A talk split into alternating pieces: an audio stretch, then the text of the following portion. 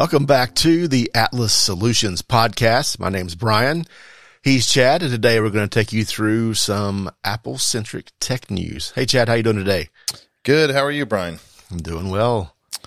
Uh, I guess it would be a little bit better if there wasn't rumors of uh, of Apple malware out there. So, um, I've had a couple customers reach out and ask, but uh, what do you know about this so far? Yeah, Uh, so I've been heard? going through some of the uh, articles here uh, from the company that discovered it, Malwarebytes um, was very involved with this. Um, essentially, there's a malicious package out there that does absolutely nothing.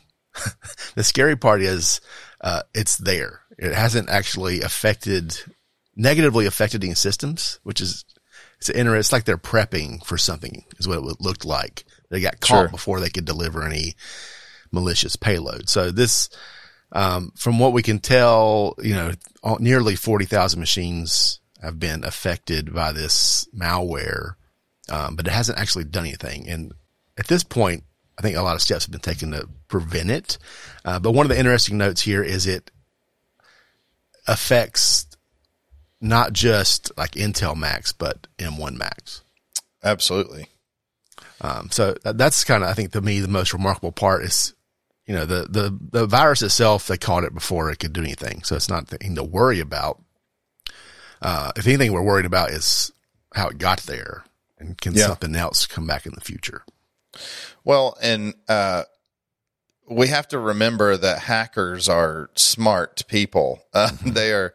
Uh, they don't stumble on your computer and patch software. They're highly intelligent people typically, and so their attacks are thought out as well. And I can speak to years ago when the uh, well, it's actually still happening. That's what happened with CPCC here in Charlotte. Is they got a crypto locker virus. So Yep. I remember an attack several years ago where basically um, the hacker got into the system with a weak account password that was uh, didn't have two factor authentication, and the password was very simple, something that most people would have missed.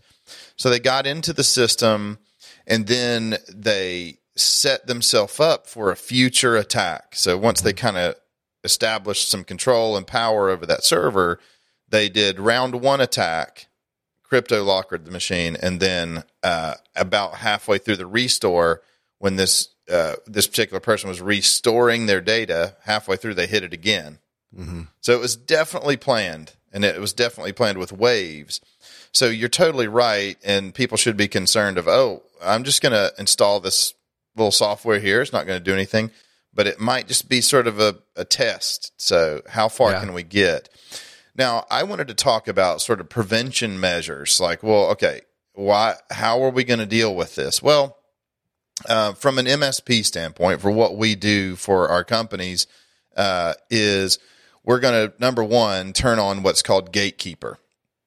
So there's a whole stack of security stuff that we could discuss with Apple, uh, and I'm not going to go into all of them, but I want to just talk about Gatekeeper today. So Gatekeeper is that thing. Of course, it's an Apple name, but it's that thing that pops up and says, "Now wait a second, this software."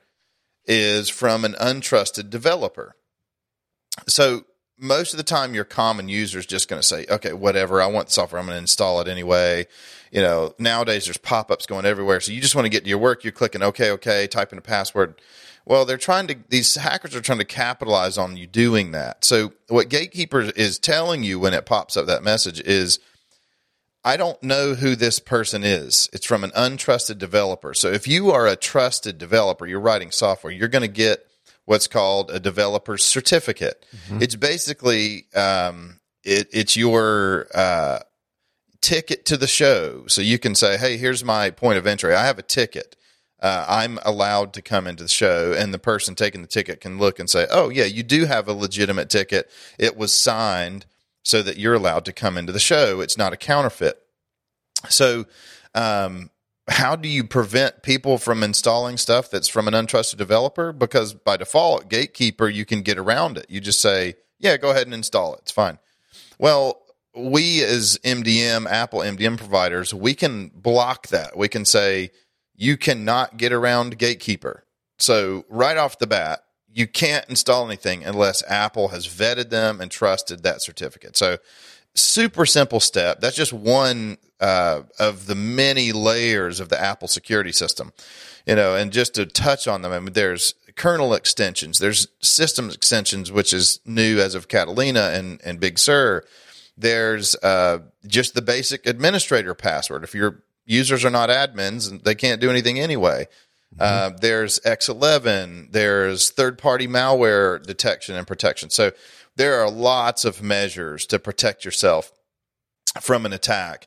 But if you don't have those measures in place, if you don't have an MDM, if you don't have the tools, you are kind of a sitting duck. So, um, luckily in the Apple world, there's very, very few examples of malware and really malicious software. I've been in the business for a long time, and I'm not saying it doesn't exist. The rumor that has been circulating for decades of Macs don't get viruses, it's like, well, that's not exactly true. They mm-hmm. can people can install stuff that's not wanted on your system. So it goes it comes down to the definition of what is a virus, you know, what is malware? It's well, you know, we see commonly Mac Keeper.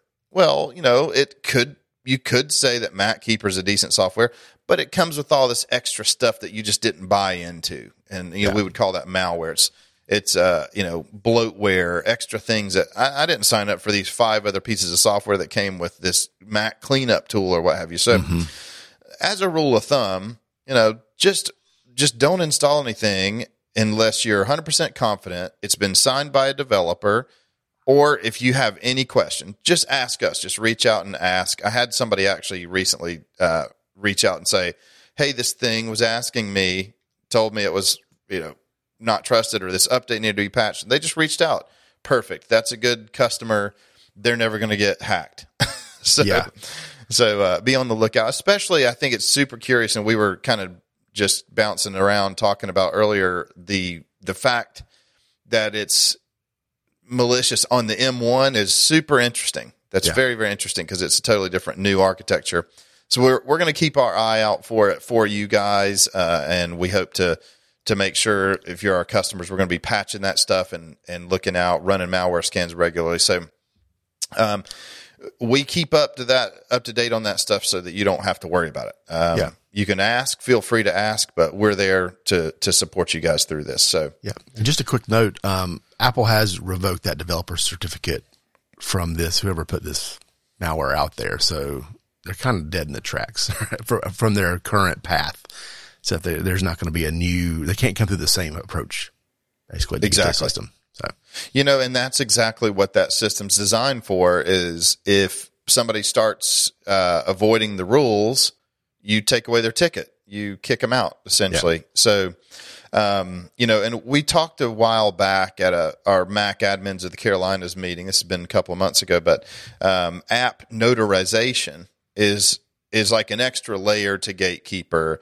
Which you know, your question might be, well, what if they're already in the party? You know, they've already got in, they already had a trusted developer certificate, but the new version of the software is the hacked version. Well, that's where app notarization is is Apple's approach to saying, you know what, um, if somebody releases something today that's good and tomorrow it's bad, we're going to have them vet every single version and upload it to Apple's system and get it basically a stamp of approval. It's literally called a, a staple. They're going to staple it and say, "Yep, we looked at this mm-hmm. version of the software." So, just a crazy example, but let's say today Zoom is fine, and then Zoom gets sold to some other company and they have a hacker and they release a version that's hacked. Apple will stop it in its tracks, that version of it. So, Yep. so uh, Apple does a good job at staying on top of this. And again, uh, we're there to make sure that it's enforced. That's the big thing is is enforcing it with those MDM tools that we provide. So, if you have questions, reach out. Let us know uh, your comments below. If you've seen this, we'd love to hear your story as well. Like to uh, hear more stories about people that have had an experience getting hacked. I, I'm I've been fishing for a while and honestly have had very few. Uh, so if you have, please reach out. We'd like to hear from you.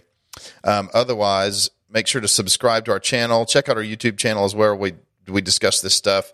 Uh, subscribe so you can get the latest news and updates. And uh, we always respond on all those platforms. So we look forward to hearing from you, and we will see you next time. Bye, everyone.